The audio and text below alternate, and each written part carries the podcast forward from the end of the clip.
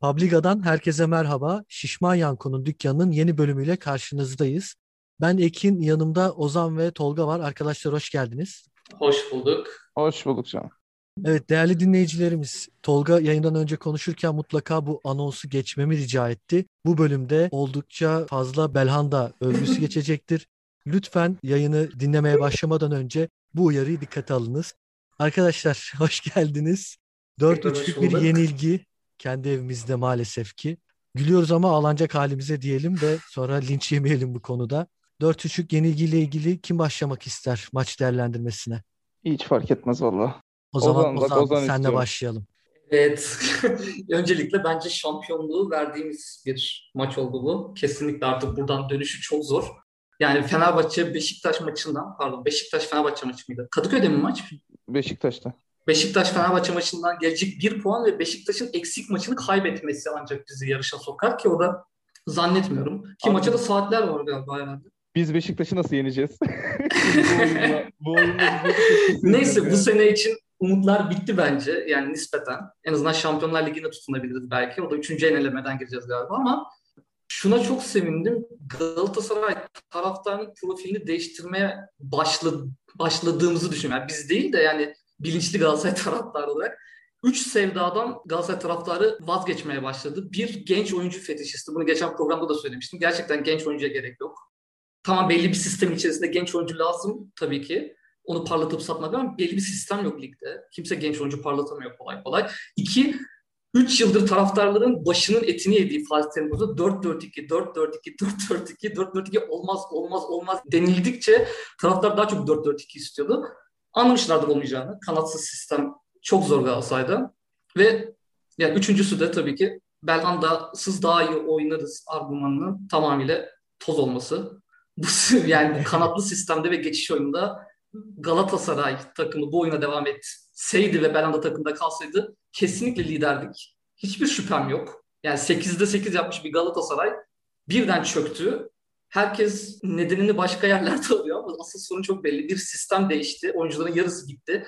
Oyuncuların yarısının tekrar uyum sağlamasını bekledik ama bütün takımı ayakta tutan kilit parçayı çıkardın oradan. Yani Muslera, Belanda, Marcao iskeletini dimdik bir çizgi düşünün orta sahadan kaleye doğru en kilit noktasının tam ortasındaki oyuncuyu aldım ve Getson değiştirdim. Getson Fernandez'le. Maçı kaybettik. Maça gelecek olursak. Bugün şey yapalım Ozan. Böyle sırayla değil de hani arayalara girelim. Senin tabii tabii süper gibi. abi. Şey Aha. söyleyeceğim.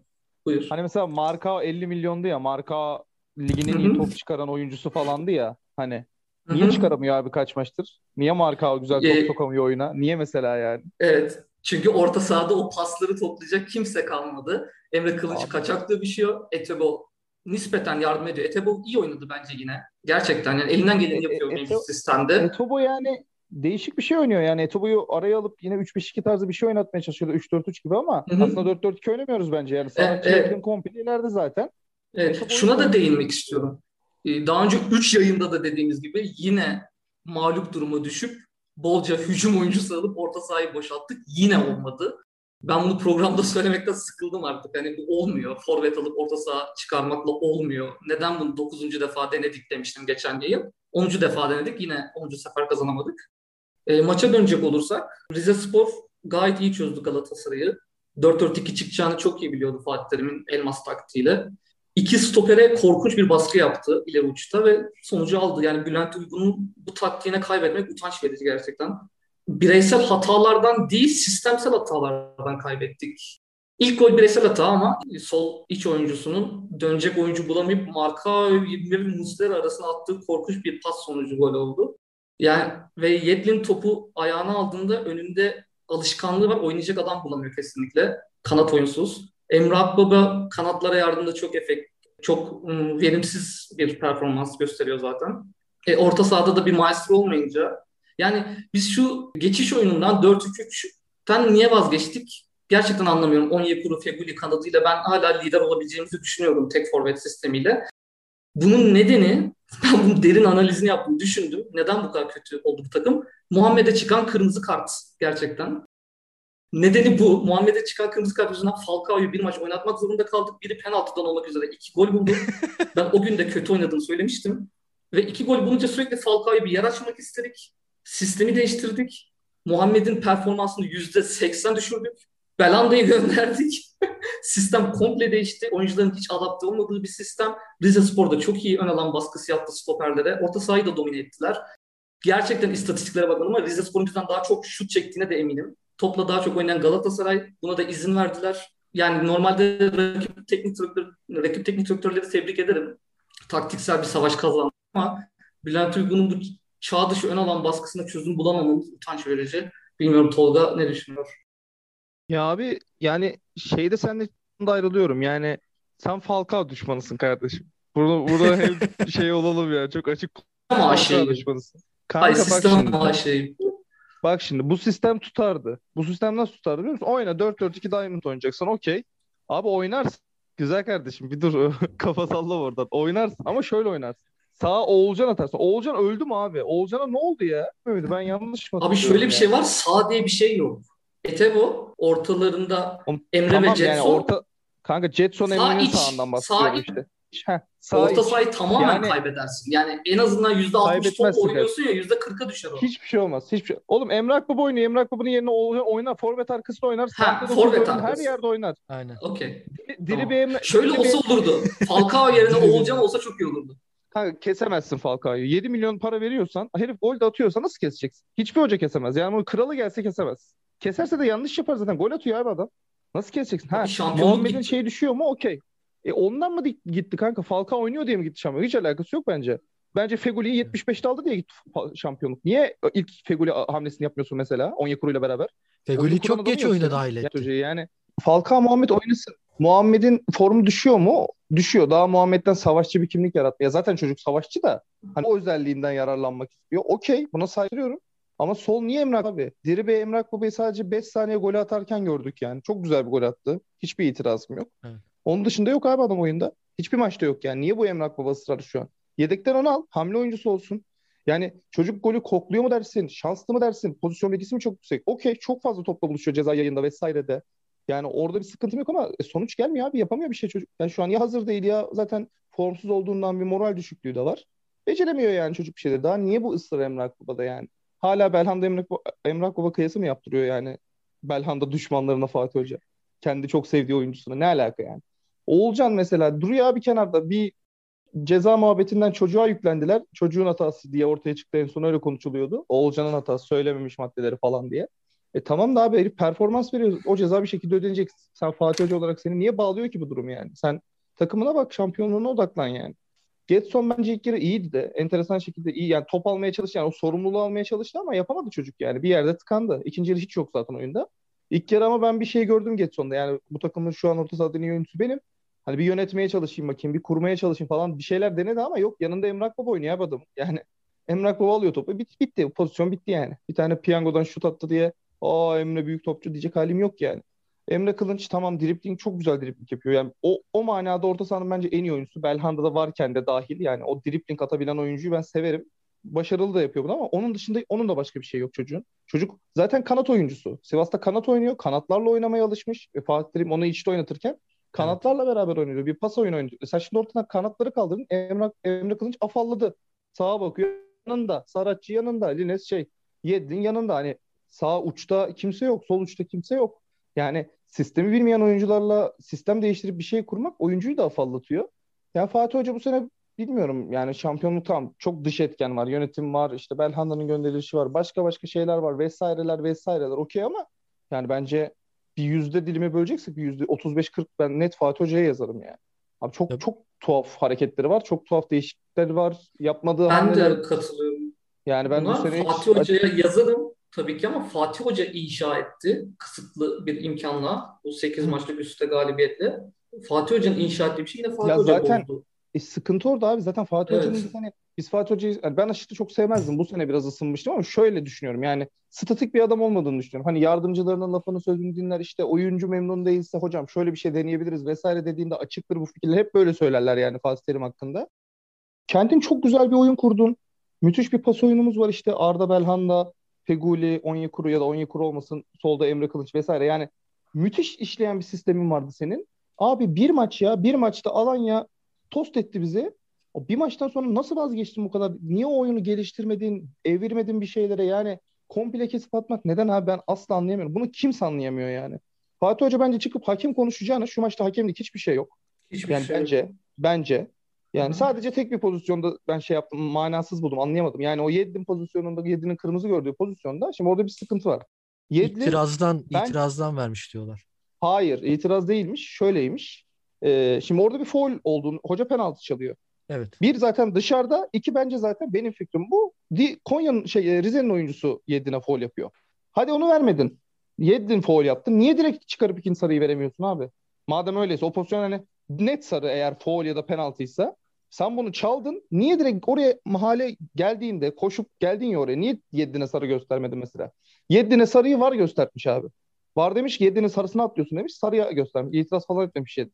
Ki vardan sarı kart uyarısı heh, gelmiyor normalde. Heh, bu da bir kural hatası deniyor. Yani var sarı karta karışamadığı için. Evet. Ha, böyle saçma bir durum var. Yani hocalar hakim değiller olaya. Sistemlere, kurallara hiçbir hakim değiller. Tamam yorum hakları var. Bunu her zaman savunuyorum ben. Yorumlayabilirler. Eyvallah da yani abi pozisyon bence foul değil. Sen foul dedin. Niye çıkarıp sarıyı vermiyorsun? Neden çekiniyorsun yani? Sen onu orada çalıyorsan o sarıyı vereceksin. Ki ilk penaltı veriyorsun ben, yani hani penaltı verdiğin pozisyonu dedim, direkt verebilirsin sarı kartını. Ben, Hatta kırmızı vereceksin. Kırmızı yani versen net, kimse bir şey demez. Son adam. Kırmızı da verebilir. Evet, kırmızı da verebilir. Son adam.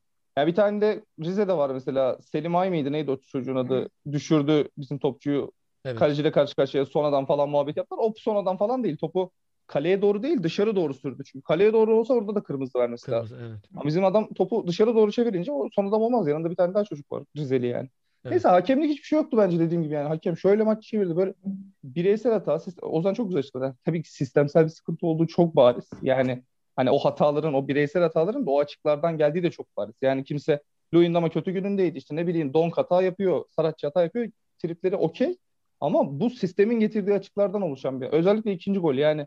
Ama Marka'ya nasıl atıyorsun o pası? Yani ne alaka orada o pas? İşte biz Belhanda Belhanda diyoruz. Topu o gelip alacak adam yok yani. Pas açısı. Marka oyunu kurarken Don Luyendama kim oynuyorsa oyunu kurarken o orta sahada adamların arasından kendini boşaltıp pası alıp ikinci bölgede pası alıp forvet tarafına yani atak başlatacak oyuncu yok takımda şu an o topu alabilecek. Emre Kılıç bunu yapamaz. Akbaba bunu yapamaz. İşte Fernandez ilk böleceğim.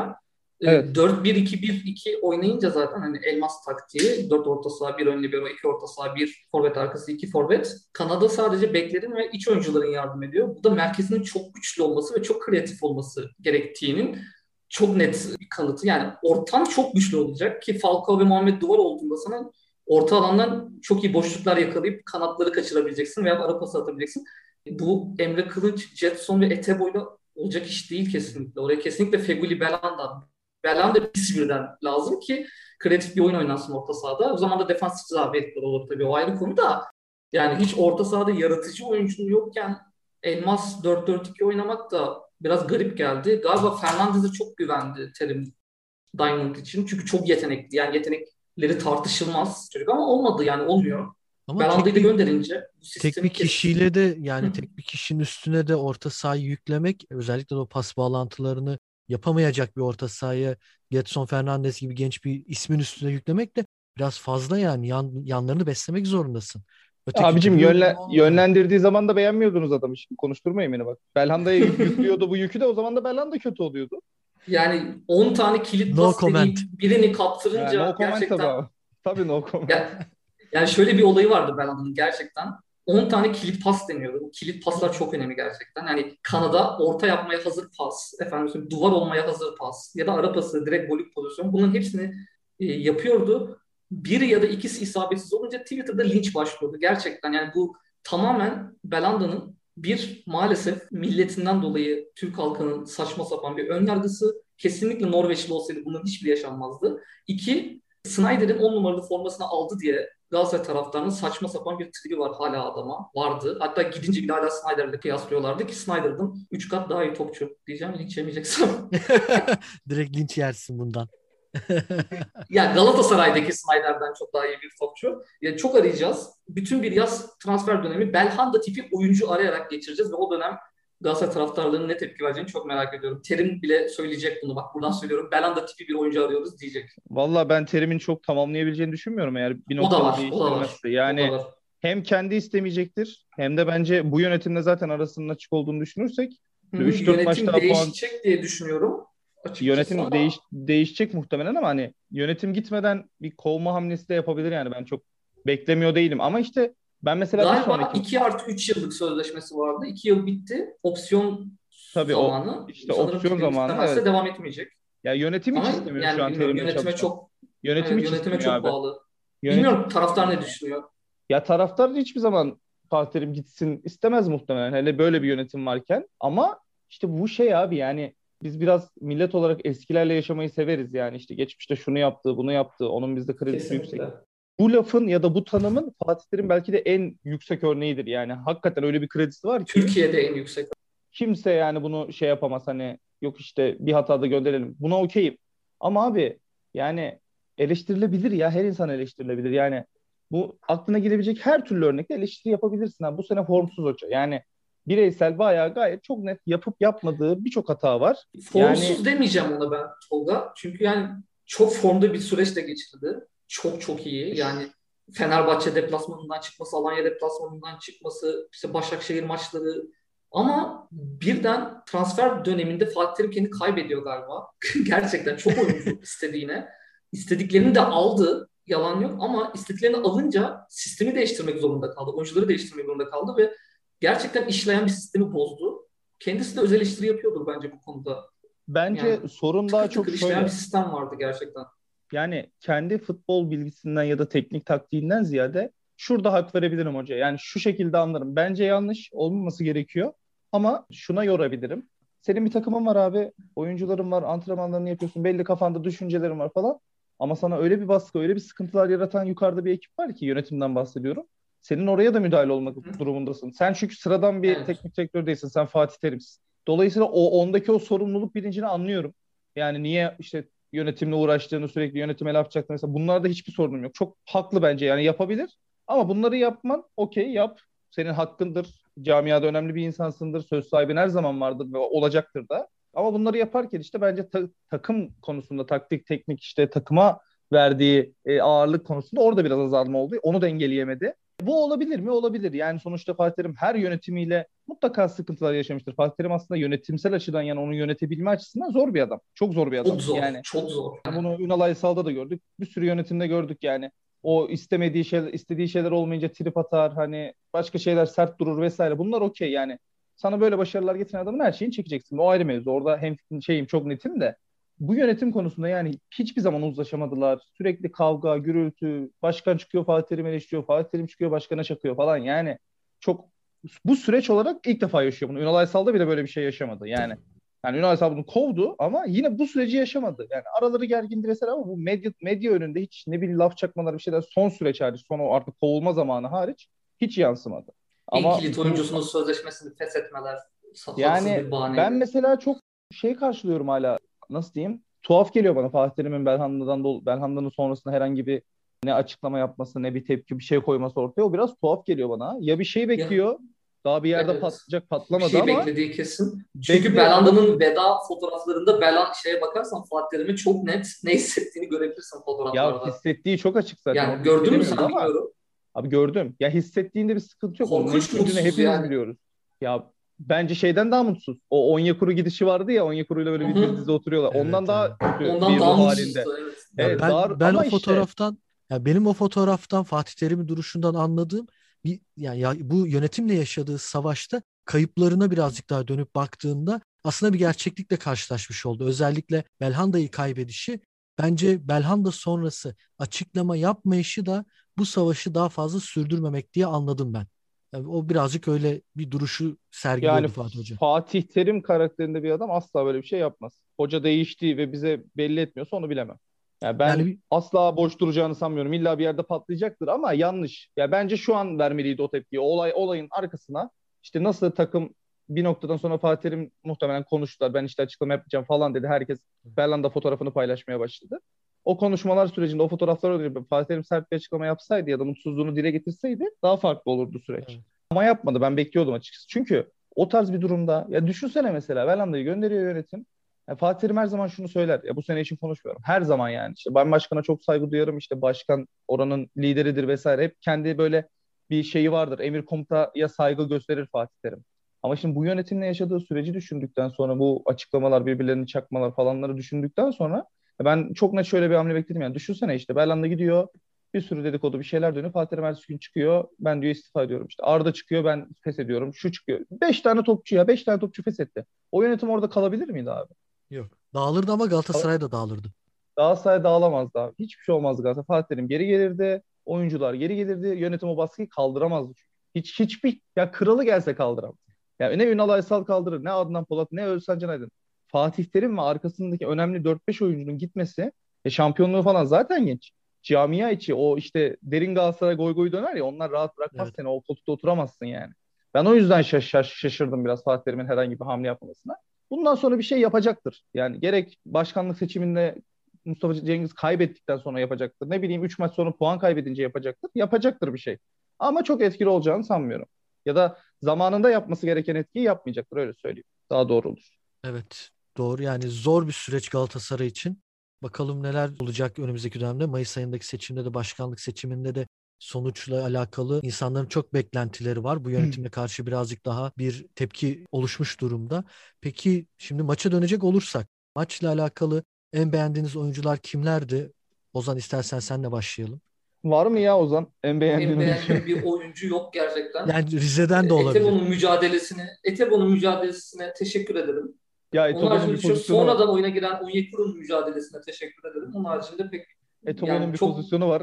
Pas atamayacağını biliyor yani. Ben buraya o pası atamam diyor ve 40 metre dribling yapıyor ya. Çok eğlendim orada yani. Hani ben adam biliyor kendi. Ben diyor bu pas oraya atamam abi diyor. Ve 3 adam falan geçti yani. Ben 40 metre dribling yaptı. Kaleciyle karşı karşıya kalıyordu neredeyse yani.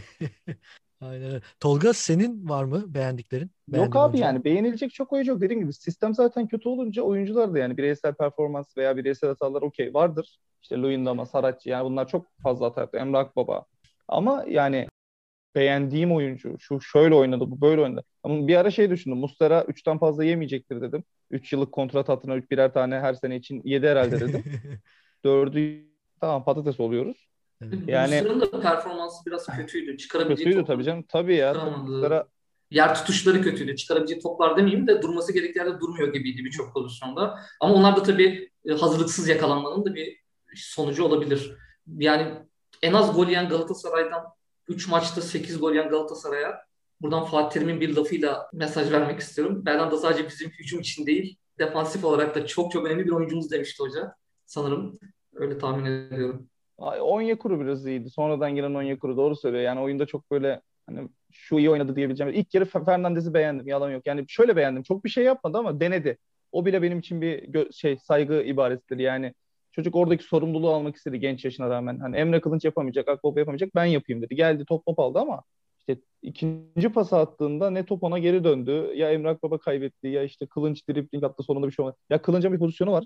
Muhammed'le böyle yan yana gidiyorlar. Muhammed offside'a offside düşene kadar atmadı topu. Çıldırdım evet. orada yani. Çok sıradan bir pozisyon oysa ki ama bunu yapmayacaksınız hani yani Galatasaray oyuncusuysanız. O pası zamanında vereceksin ya da pas vereceksin, şut atacaksın, bir şey yapacaksın ama oraya getirip getirip dribling sonrasında offside'ı bekleyip pas atarsan kim olursan ol yani. Hoş değil, saçma buluyorum. Bir de şeyi çok yanlış buldum. Hani söyledim Fegoli'yi sonradan alması falan da yani. Abi tamam madem sistem değiştiriyorsun ya da forvet çıkaracaksın. Niye Muhammed'i çıkardı Falcao'yu çıkarmadı? Ben orayı anlayamadım yani. Hani bak ikisi de aynıydı. Muhammed de Falcao da gayet aşırı ikisini de beğenmedim. Hani ikisi aşırı da kötü değildi. Bir şeyler yapmaya çalıştılar ama niye mesela Muhammed'i tutmadığında Falcao'yu tuttun? Ben orayı anlayamadım. Çok saçma geldi bana o. Deneyimli diye olabilir mi? Deneyimli diyedir. Ya deneyim. Ya Muhammed'i hani o kadar öldük bittik yani Fatih Hoca da bu, kadar, bu böyle düşünüyor ki bu kadar güvenip oynatıyor Falcao ile beraber. O yüzden yani Falcao da on, şey Muhammed de onları yapacak kalibrede ve yetenekli. Tabii ki deneyim, tecrübe önemli. Eyvallah buna bir lafım yok. Ama yani çok top oraya hani şey muhabbeti vardı ya Falcao'ya top gitmiyor. Top hakikaten gitmiyordu ki oraya. Bir şekilde bir şey yapılması lazım. O yüzden bence Muhammed'in kalması. indirirdi, ne bileyim pas atardı, koşardı, bir şey yapardı. O yüzden top oraya gitmediği için. Feguli olsaydı 50'de ilk trans ilk oyuncu değişikliğinde Feguli'yi almış olsaydı 55'te 56'da o zaman okey kalabilir Falcao. O zaman Muhammed de kalsın zaten. Niye çıkarıyorsun? Ama gitti Feguli'yi 70'te aldı Arda ile beraber. Ben anlayamadım zaten. Bir orta saha oldu. Arda Feguli iç. Yani bir top atıyorlardı. İkisi de koşamıyor zaten geri gariplerim. De- dedelerim benim. Oyun içerisinde denge Galatasaray'da biraz kaybolmuş durumda.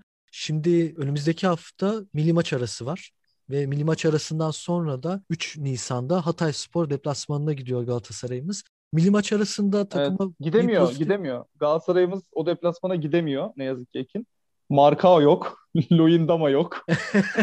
Saratçı mı yoktu bir de? Yani kimle gidiyoruz Ozan, bilmiyorum. Evet. Ozan Vafor ve Donk ikilisiyle çıkacağız o, o, maça. Ozan, Ozan Vafor Donk'la oynayacak muhtemelen. Ya da evet. Etobo'yu stoper falan görebiliriz. Ben bekliyorum öyle bir hamle açıkçası. Olabilir. Bayağı Bilmiyorum, sıkıntılı enteresan olacak. bir şeyler olacak. Evet, tam diyecektim ki milli maç arası yarayacak mı takıma ama dediğin gibi dönüşte Hatay Spor maçında maalesef ki kötü bir kadroyla karşılaşacağız belli ki. Peki o zaman beklentinizi sorayım mı sormayayım mı? Vallahi. Ya on, Galatasaray şampiyon olması için onda 10 yapması lazım. O da çok zor. Benim beklentim en azından Şampiyonlar Ligi potasında kalmak. Çünkü Galatasaray Ligi bırakınca çok diplere iniyor. Bunu çok örneğini gördük. 6. 7. bitirebilir. Geçen Twitter'da yazdım. Trabzonspor Galatasaray geçirse, geçerse kimse şaşırmasın diye. Umarım motivasyon kaybı olmaz. Elinden geleni son ana kadar yapmaya devam ederler. Benim tek beklentim bu. Bir puanla kaçan şampiyonluğa bile üzülmem şu an gerçekten. Seneye daha umutla dolmuş olurum ama gerçekten bırakıp 3-4 maç üst üste kaybedip 5. 6. bitirirse bu takım yine bu seneyi çok üzülürüm. Daha çok üzülürüm.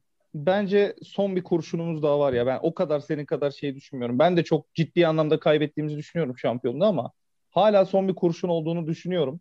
O da şu Beşiktaş'la alakalı biraz. Beşiktaş'ın bu haftaki olası bir puan kaybı ve iki hafta sonra yani şey maç fikstürü olarak iki hafta sonra Alanya ile oynayacağı maç. Alanya'dan da puan kaybederse bence yine bir son ana kadar bir yarışın içinde kalacağız biz. Yani çok absürt durumlar olmadığı sürece yani en azından deneyecektir Fatih Terim. Bizim gibi düşündüğünü düşünmüyorum yani hani sen çok net bakıyorsun mesela şampiyonluk kaçı diye. Ben de çok yakınım o nokta yani. Sen %95 bakıyorsan ben de %80'lerdeyim. Ama bence son bir kurşun daha deneyecektir. Olur olmaz onu bilemiyorum. Bu oyunla çok olacak gibi değil. Ama bir sonraki maç ben bir şey bekliyorum yani. Ciddi bir sistem değişikliği ya da oyuncu bazında bir değişiklik bekliyorum.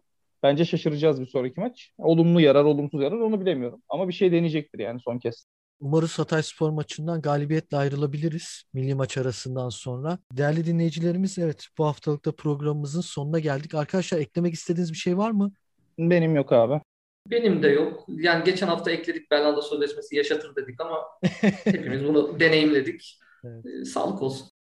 Evet, e, o zaman sizlere teşekkür ederim katıldığınız için arkadaşlar. Biz teşekkür ederiz. Değerli dinleyicilerimiz, Publiga'yı Spotify'dan ve sosyal medyadan takip etmeyi lütfen unutmayın. Bir sonraki bölümümüzde Şişman Yanko'nun dükkanında buluşmak üzere. Hoşça kalın, sağlıkla kalın.